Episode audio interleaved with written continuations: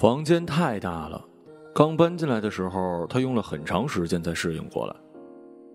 十年前，杰飞从来没想过能买这么大一房子。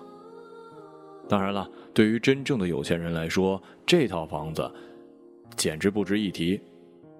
不是宽敞的别墅，连顶层复式都不是。但是和所有来北京工作的人一样，能买到这样一套房子，已经能算。过得上不错的生活了，至少在外人看来的确如此。年近三十五岁才买了一套真正属于自己的房子，并不算早。之前倒也不是没有钱来买，只是他觉得买房子对于他来说是另一个世界的事儿，那个世界是所有人正常生活的世界，而他不属于那边。人要在自己的世界里活着。才感觉舒服，不是吗？然而，为什么要买房子呢？杰飞还没有对自己的这个行为提供一个合理的解释。几年前母亲去世的时候，他都没有想过要买房。公司开到最大的时候也没有。从毕业来到北京，一直过着租房的生活。尽管从最开始的几平米隔板间，到后来一套交通便利但仍然不甚宽敞的一居室。他租的房子都因为东西太少，老是显得空荡荡的。杰飞在宽敞的屋子里醒来，眼睛朦朦胧胧，下意识的摸了一下下巴。果然，胡茬在疯长。他感觉有一丝尴尬。人若在拥挤的环境之中，一切浮躁都显得顺理成章。单身、穷困、不去工作。总觉得更加理所当然一点但是换成一个人住一百二十平的话，对于一个三十五岁仍然单身的人，生活好像瞬间就变成了一张扑克脸，逼得你必须得认真的去处理每一件事儿。电话响起的时候，杰飞刚打扫完最后一间屋子，正在用泡沫剃须刀刮胡子。刮胡子这个动作一旦开始就必须得完成，不能中断，所以他任铃声在空荡的房间里响了很久，想着刮完胡子如果还没断就接听。电话果然一直响到了杰飞将下巴的泡沫冲洗干净。那么没错了，肯定是小董打来的。杰飞，你晚上有空帮我跑一晚车吗？呃，好。他的回答一向是这么爽快而简洁。好，哥们儿，就知道你最靠谱了。等我再请你吃饭啊！说完，小董就挂了电话。小董是自己为数不多的朋友之一，刚结婚，妻子呢是比自己小很多的姑娘。按道理说，两人是不缺钱的，但是小夫妻金钱危机意识很强，蝇头小利也不放过。于是，小董又在没事的时候注册了打车软件的会员，每天晚上接单跑车，准备给自己八字没一撇的孩子存一进口奶粉的钱。这一跑车可是害苦了杰飞了。杰飞跟小董是在一次文人聚会上认识的，那是一种特属于移动网络还没有席卷文坛的时候的聚会，出书还是一种让人叹为观止的成就。所有到场之人之前都没见过彼此，只是听说过对方的名号。杰飞跟小董当时都喜欢写作，十年一过，俩人呢从喝着二锅头的青年渐渐向中年过渡。后来小董的互联网生意越做越大，杰飞也从最初的接小活的乙方，后来自立门户，十年拼命的揽活存钱，像一只搂钱的耙子，自己都不知道银行里存了多少。后来中年时代一到，偶然来一念头，想着自己能不能在北京安定下来，这才去算了自己的总资产，买了一套住房。吃过晚饭之后，杰飞套了一个白色的帽衫，大概洗漱了一下就出了门。刮了胡子之后，没有人看得出他的真实年龄，他对这种误会毫无感觉。二十五岁之后，他的外貌几乎就没怎么变过了。而关于这一点，起初和他认识的所有人都没注意，但是在三年之后的同学聚会上，他开始从男生堆儿里凸显了出来，渐渐的变得出众。五年后又一次同学聚会，所有成家的男生几乎都开始发胖谢顶，而只有他还是保持着二十五岁的样子。这让有些人感到了一丝恐怖。的确呀，作为一个三十五岁的人，他太过年轻了，年轻的让人发怵。周围人几乎可以肯定，他肯定做了什么手术，所以才保持现在的外表。甚至有同事私下向他打听医院跟费用，可只有他自己知道，除了早晚洗脸、为了防止皲裂擦一点面霜之外，他没有做任何多余的护理。小董家里呢有两辆车，一辆好车，一辆二手奥拓。二手奥拓专门用来山区撒野和跑出租。这和小董抠门的性格完全相符。取上车，胡杰飞心里有点抱怨了：这辆二手车有一股刺鼻的味儿。他心里暗暗骂了一句：“小董忒小气了。”然后打开叫车软件，准备接单。二手的车跑起来却跟新车一样轻快。胡杰飞在夜晚的三环飞驰，他把车窗呢打开二分之一。夏天晚上的凉爽风灌了进来，路灯晕染了钴蓝色的天。车里放着一张九十年代美国影视歌曲专辑。他动动手指，点向屏幕，开始接单了。其实杰飞是一个非常优秀的出租车司机。他不明白同行为什么老是会出现找不着乘客的情况，明明导航显示的很清楚啊。而对于乘客来说，最高兴的莫过于遇上杰飞这样的司机，话少，开车快而且稳。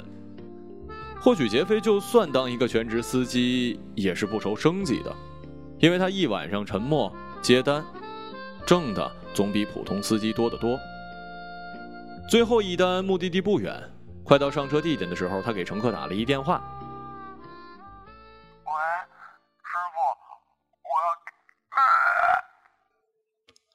话没说完，那头传来撕心裂肺的呕吐。杰飞皱了皱眉，最不喜欢接喝醉的乘客了，一身酒气，话也说不清，还有可能吐在车里。上车的女人的确喝醉了，杰飞从后视镜瞥了一眼，长长的头发盖住半张脸，一根青丝粘在了嘴边，估计刚刚吐过吧。女人什么也没说，只是长长的舒了一口气。熏人的酒气果然扑面而来，杰飞脚踩油门，右手不停的提档，想着赶紧把喝醉的女人送到目的地。女人手里提了一个大布袋，鼓鼓的，好像把全世界都装了进去。他猜想，这个女生应该是一个神经质、没有安全感的人。突然心里就起了一丝怜悯。女人坐在后座，手不停的抚摸自己的大布袋，好像有条生命一样。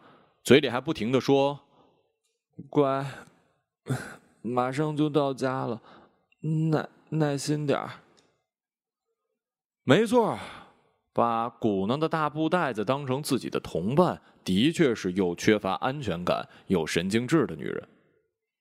好不容易到了目的地，女人打开车门，嗖的一下飞奔，伏在绿化带旁就狂吐，连车门都没关。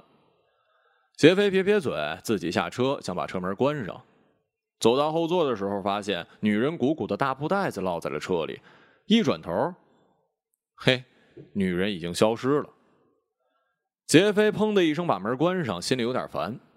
这女人明天醒酒肯定还得给自己打电话，到时候估计还得把这布袋子送给她，简直就是从天而降的麻烦事儿。想到这儿，他突然感觉一阵疲倦，于是把车开得飞快，想结束今天的工作。黑暗的夜包裹着一种疲倦，还夹着一丝寂静的恐惧。劫匪拐到家附近的小巷子，路灯点点昏黄，连这条小路都照不清楚。劫匪一个人在车里，突然感觉到了一种恐惧。越是把车开得飞快，这种恐惧就越来的真切。他总觉得这车厢里……好像还有别的人。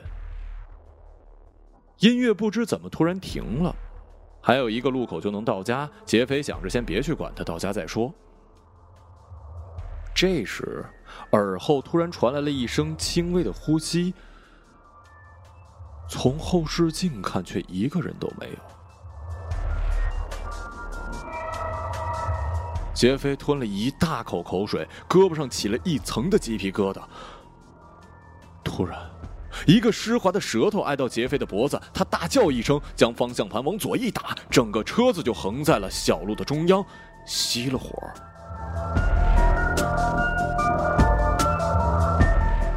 杰飞的心砰砰砰的跳个不停，在车里扫视了一圈，终于发现从车座底下露出的半截尾巴。他把车座往后一调，一只小猫蜷缩在最里面，两只眼睛又黑又圆，闪着胆怯的光，盯着杰飞一动不动。原来是那只鼓鼓囊囊的布袋装的是一只小虎斑猫。从杰飞一只胳膊搂着胖乎乎的小虎斑上楼这个动作可以看，他必然从来没养过动物，而此刻的他却拿着一小盒猫罐头，还有一个让猫睡觉时的小垫子。上楼时，他才羞愧的发现自己真的是一个人太久了，久到一只小猫闯入自己的生活，竟然让他这么高兴。这天夜里，杰飞做了一个梦，梦里的内容其实是现实生活中发生的事儿。场景太过熟悉，以至于梦一开始，杰飞就知道自己又开始做这个梦了。没办法，既然这个回忆频频来访，那只能顺着这个剧情再走一遍了。梦里的他在故宫排队买票，时间大概是六月，热的人嗓子里像是浮着一只火龙。杰飞看得出来，售票窗口的服务员跟他一样烦躁。他掏钱买了两张成人票，服务员没抬眼，机械的把票跟找回的零钱，机械的把票和找回的零钱递给他。他走出队伍，抬头就看见了母亲在等着他。这还是母亲第一次来北京，很奇怪，母亲这种几十年没出过小县城的人，居然会主动跑来北京找他。可能是太无聊了吧，他这么想着。杰飞。已经逛过不下二十次故宫了，真的快把每一个角落都转遍了。但母亲是第一次来啊，他还很意外，母亲主动提出自己想逛的景点。按照妈妈的个性，若是问他想去哪儿，他多半会说哪儿都不想去，就想在家待着。所以母亲第一次羞涩的说出想去故宫的时候，杰飞心里一软。但是这种心软在母亲逛故宫的缓慢步伐中很快就磨没了。他不了解母亲为什么选择径直从天安门一路直线出故宫，偏殿全部逛。这么走马观花的逛还有什么意思啊？他的声音因为不耐烦有点高，母亲还是羞涩的笑着，感觉故宫挺大的，走进来就不想逛了。说完又径直往前走，走的速度不快，还微微驼着背，手也扶着胸。杰飞从背后看着，心里突然就又软了。逛完故宫的第二天，母亲就回老家了。杰飞觉得这次母亲来北京，给自己带来了一种挫败感，对母亲的爱意好像是一个重拳打在了棉花上，有劲儿无处使。关心的话就在嘴边，可是永远蹦不出来。他只好盼着下次跟母亲相聚的时候，能有机会让自己做一个小小的补偿。两个星期之后，老家打来电话，说母亲乳腺癌，而癌细胞已经扩散到了肺部。他想着那天母亲逛故宫时，抚着胸口微驼背的身影，脑子里像是一颗子弹突然爆炸了。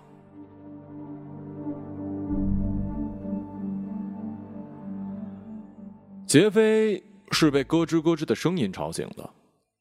睁开眼睛，发现这个声音是小虎斑猫咀嚼猫粮的声响。他足足的盯了小猫一分钟，小猫扭着小屁股，丝毫没发现有个人类正在看着它，大口大口吃的特香。等吃的差不多，一转头，正对上杰飞的一双眼睛。小猫嗷的一声，吓得跳起来，短毛全竖了起来，迅速的钻到了沙发底下。杰飞被这动作逗得哈哈大笑，笑声结束的下一秒，他惊了一下，自己是有多久没笑过了？送走母亲之后，杰飞的日子进入了一种黑洞般的麻木。后来他明白了，笑的对立面不是哭，而是让自己也害怕的麻木。这就像是风筝，在断了之前，都还是乐意当一个风筝的，能高飞，能看到远处的风景，乘风随性而行，以为是自己的力量才飞得那么高的，忽略了牵线的人。可等到风筝线有一天啪的一声断了，被大风吹得四处乱撞的时候，才知道根本就没有什么所谓的自在如风。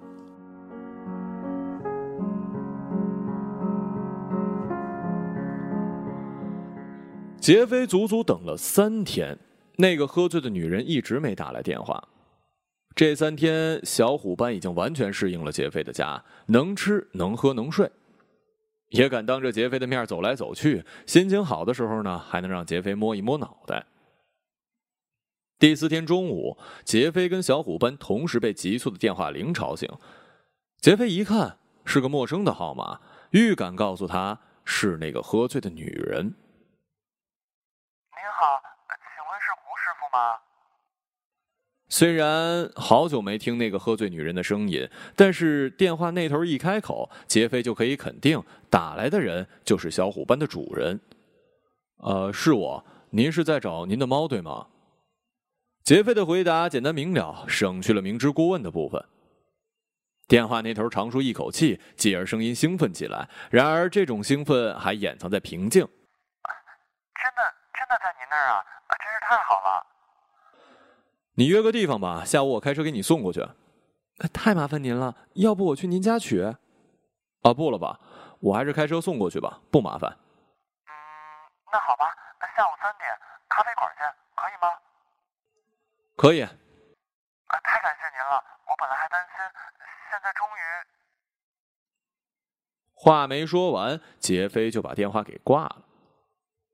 对方肯定觉得自己不礼貌吧。然而，对于三十五岁的杰飞来说，礼不礼貌真的已经不是生命里最重要的事儿了。一切占据自己思考的时间，都应该毫不犹豫的尽力剔除。天气逐渐转热，杰飞穿了一件白色圆领 T 恤，戴了一副墨镜，准备出门。出门前照镜子的时候，又觉得自己这套是不是太过年轻了？他并不喜欢别人把自己当一个年轻人。时间来不及了，杰飞最终也没有换成衣服。他把小虎斑装进了宠物包，一把抓起钥匙就出了门，并且莫名其妙的开始烦躁。约定好的咖啡馆在国贸一个写字楼的一层，环境一般，但是咖啡却非常好喝。关于咖啡馆的名字，我没有偷懒，因为它确实就叫做“叉叉咖啡”。有人叫它某某咖啡馆，也有人叫它程程咖啡馆、叉叉咖啡馆，随你高兴怎么叫吧。咖啡师是一个面相干净的小哥，每次拉完花，手习惯性一挑，这样奶泡上的花纹就多了一个小勾，有点调皮的样子。杰飞来过很多次，所以对女人能说出这个地点觉得很惊讶。下午三点，咖啡店里已经坐满了人。杰飞已经记不得喝醉女人长什么样了，只记得一头黑发微微遮住半张脸。巡视了一周，怎么也没找到样貌相符的女人。这时，左肩上一只手轻轻拍了下来。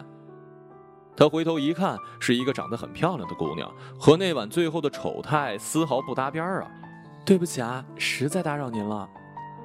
坐下之后，女人张口就道歉。但是杰飞注意到，他把之前的称呼“您”换成了“你”，大概看到杰飞的长相，觉得这并不是一个长辈级的人物。在这点上，杰飞的确吃亏。明明是一个三旬的中年人，却老是被小年轻误认为同龄。啊，没事。说完，杰飞将猫箱拿起来放在了桌上。其实今天来还有一个忙，不知道你能不能帮我。这倒新鲜啊！帮着这女人照顾了这么多天猫，只一句感谢就提了别的要求。杰飞本来想直接拒绝的，但是小虎斑在箱子里用爪子挠了挠侧壁，他的心一下就软了。什么事儿啊？我要出一趟远门的，想问你能不能帮我照顾一下卡豆？卡豆？哦，就是这只小猫。收养它的第一天，我还没来得及给它取名字，他就把我们家的咖啡豆罐子给打翻了。我们一看，他居然在一粒一粒的嚼着咖啡豆，索性就叫他“咖豆了。你们？哦，我啊，还有我男友，啊不不不，呃，是前男友。哦。杰飞思考了片刻，按照以往的性格，这请求他肯定一口回了。在生活里，他喜欢和人保持距离，就算是熟人找他帮忙，也大多碰一大钉子。他觉得上了年纪，人际关系就好像显得越来越不重要了，这让他终于能松口气。但是眼前这女人还有这只小猫，总给他一种不一样的感觉。而卡豆这时又在箱子里拼命的挠着侧壁，好像对自己被关在箱子里表示出万分的不满。你要出去几天啊？嗯，这个不一定。如果不回来了，过几天应该会有人带他走，你不用担心的。不回来？去外地工作呀？杰飞不自觉的问。话刚讲出来就后悔了，暗自笑自己多事儿。呃，不，先是旅行一趟，然后寻思着，呃，怎么自杀。杰飞身体猛地一颤，腿碰到了桌腿，咖啡洒了一些。自，自杀？没错，不过这个你就不用担心了。话说的这么轻松啊，好像是先去旅行，然后找地方睡一觉一样。这下杰飞可难办了。假如面对一个鬼哭狼嚎的女人，他尚可以安慰两句，说一些好死不如赖活着的话；但是对一个看上去阳光健康、出门前还卷了头发、化了妆，却泰然自若的说自己几天之后要自杀的女人来说，他却真的不知道怎么接话了。杰飞就这么目瞪口呆愣着，女人好像看出了他的尴尬。呃，这样吧，十天后的下午四点，咱们还在这儿见面。你带上咖豆，如果我来了，就是没死；如果我不来，也会有人来接他。哦，对了，呃，我叫李瑶，你呢？呃，胡杰飞。蝴蝶飞，真好玩的名字。杰飞刚想纠正，李瑶拿起旁边的包，用手拍了拍卡豆的箱子，然后轻轻说：“这几天得听话哦。”说完，头也不回的走了。一切发生的太突然，也太匪夷所思。杰飞把装卡豆的箱子打开，卡豆钻出脑袋，圆圆的眼睛盯着杰飞，好像和他一脸懵逼。平淡生活了三十五年，除了自己不再变老之外，这算是最离奇的经历了。只因为晚上结了一个喝醉的女人，就要对另一个小生命负责了。晚上，杰飞把卡豆的小窝挪到了自己床边，因为卡豆前几晚睡觉一直小声嚎叫，可能是陌生的环境让自己没安全感吧。果然，今晚他窝在窝里舔舔爪子，蜷起身子就甜甜的睡了。杰飞睡觉的时候喜欢完全黑暗，一点光都不想有，所以他的窗帘外层都贴着遮光布。今晚窗帘没拉紧，中间留了一条细细的缝，光就这样锋利的照进来，将房间划开，分成两份。杰飞躺在这半边睡着，迷糊中看见那半边里的自己在刚下飞机的摆渡车上打电话。再等等，再等一下，我马上就到了。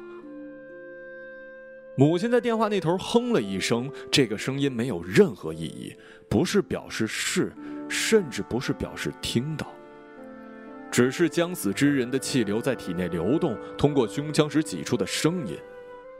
杰飞一路快跑，最终还是没有赶上这股气流消散的速度。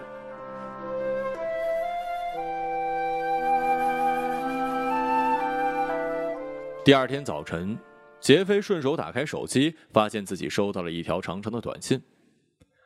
这个年代已经很少有人用短信交流了，但是短信还是像一封长信一样来的堂而皇之，是李瑶。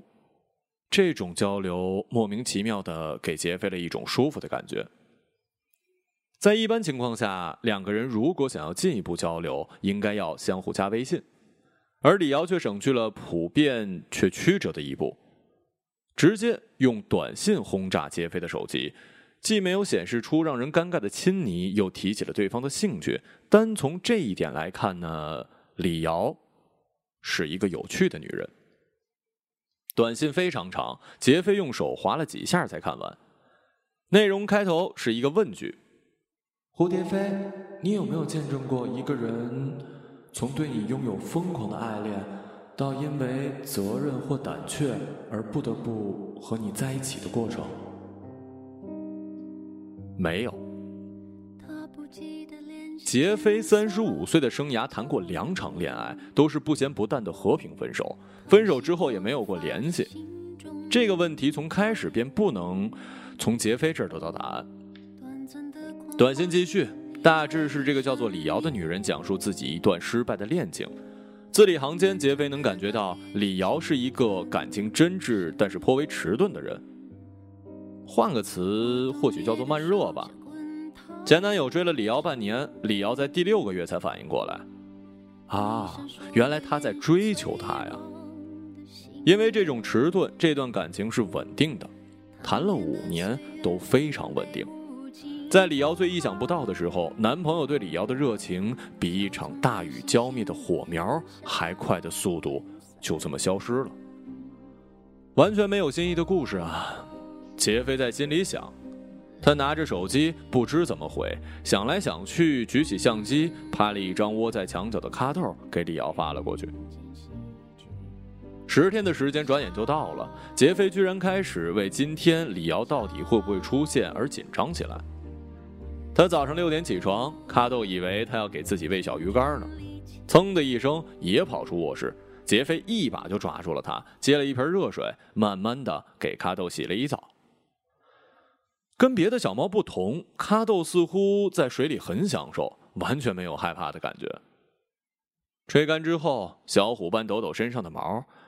之前可能是因为李瑶因为心情糟糕的缘故，也没怎么好好的照顾它，所以有的毛脏的快要结块了。在洗澡过程中，咖豆毛发蓬松，浑身散发着清香，肉乎乎的小身体就更像一只毛绒玩具了。杰飞也洗了一澡，把头发梳好，对着镜子审视自己。他不知道为什么这个日子对自己意义重大，就好像是一场成人仪式。可能毕竟是关乎生命的事儿吧。虽然李瑶和自己几乎毫不相干，但他还是希望能够看到他意气风发的向自己走过来，然后将小猫接走。上次杰飞回复完李瑶的短信，就再也没有收到过任何关于他的消息。他有点后悔自己没有追加一些安慰或者鼓励的话，这样或许能让自己在今天收获一个完全不同的结果。但是转念一想，别人的命不是掌握在自己手里的，为什么人总觉得自己能够对别人提一些睿智的忠告呢？明明就是自己糊涂的，他自己明显也活得一塌糊涂啊。下午四点的叉叉咖啡馆，出人意料的没有太多的人。咖啡师小哥一个人在吧台里快活的忙活着。杰飞看着这个从外形上和自己年龄相仿的年轻人，觉得自己十年前居然也是活得这么有动力，多么让人羡慕啊！四点了，李瑶并没有来，之前说好的帮他来接小猫的人也没有出现。日光金灿灿的，实际温度却并不高。他摸了摸一旁装着咖豆的箱子，小猫从网窗往外看，眼睛因为光线不足而变得浑圆透亮。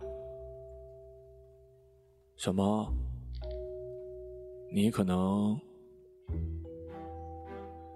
没有妈妈了。说完，杰飞把头抵在了咖啡桌上，情绪突然崩溃，眼泪大颗的流下来，越哭越凶，肩膀随着身体抖动着。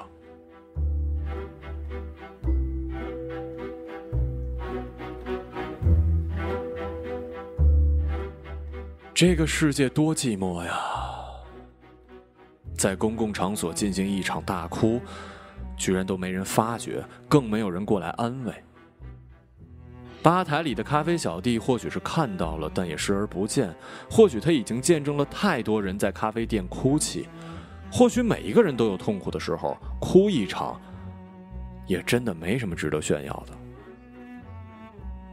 晚上回去的路上，杰飞提着猫箱，一个人走在家附近的那条小路。路灯点点，却没有月亮明亮。他开始回想起之前开着出租车接李瑶的时候，也是这样一个安静的晚上。一想到此，情绪还是走到了崩溃的边缘。电话铃声突然响起，杰飞一惊，看来电显示，居然是李瑶的号码。他突然兴奋起来，火速的按下了接听。不好意思，今天失约了。这一秒，杰飞感受到了自己近乎十年都没有感受到的快乐。母亲去世之后，他曾经问自己，还会不会有获得快乐的能力了？这个问题的答案，在十年后，终于被改写了。没事儿，你没事就好。我以为你真想不开了。本来是想不开的，但老天爷不给我机会啊！李瑶的声音听起来很虚弱。啊？怎么了？我在尼泊尔住了一个星期，刚开始跟两个男人还有一个女人结伴，四个人都爱喝酒，每天都喝掉一瓶朗姆。后来两个男人走了，剩我们两个女人，一瓶朗姆根本喝不完，索性就不喝了。这里的食物大都不卫生，酒能杀菌。没想到不喝酒反而开始生病，上吐下泻，整个人都站不起来。下午去了一趟医院，医生说我感染了加德满都痢，一种以城市命名的痢疾，是不是很厉害啊？那你现在怎么样了？没事儿，懒得去想死不死的问题了，决定过几天就回国了。再帮我照顾几天卡头，行吗？可以啊，再久也行。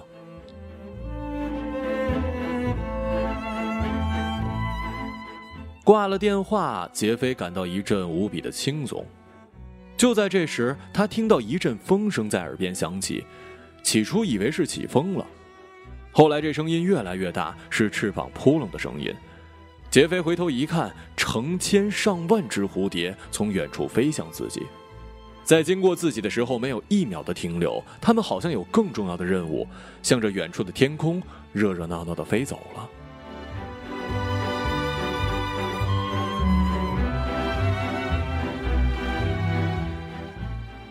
杰飞被眼前的景象惊呆了，他不知道有没有人也看到了蝴蝶迁徙这一幕，自己是的确看到了。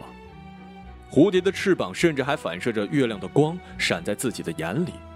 每只蝴蝶都在不遗余力地飞着，显得那么有生命力，好像活着本身就是一件很值得庆祝的事儿。这一刻，杰飞体内的某种东西改变了。之前不断扩大的病灶似乎慢慢在愈合。没错，这晚他回到家，安置好猫粮、猫砂跟水，把小虎斑从箱子里放出来，在卫生间照照镜子，发现镜子里的自己左边的鬓角突然引出了一条银丝。微微一笑之后，眼角有一条安静的细纹。他知道。自己重新上路了，并且在之后的道路上，他会踩着时光，走得很远，很远。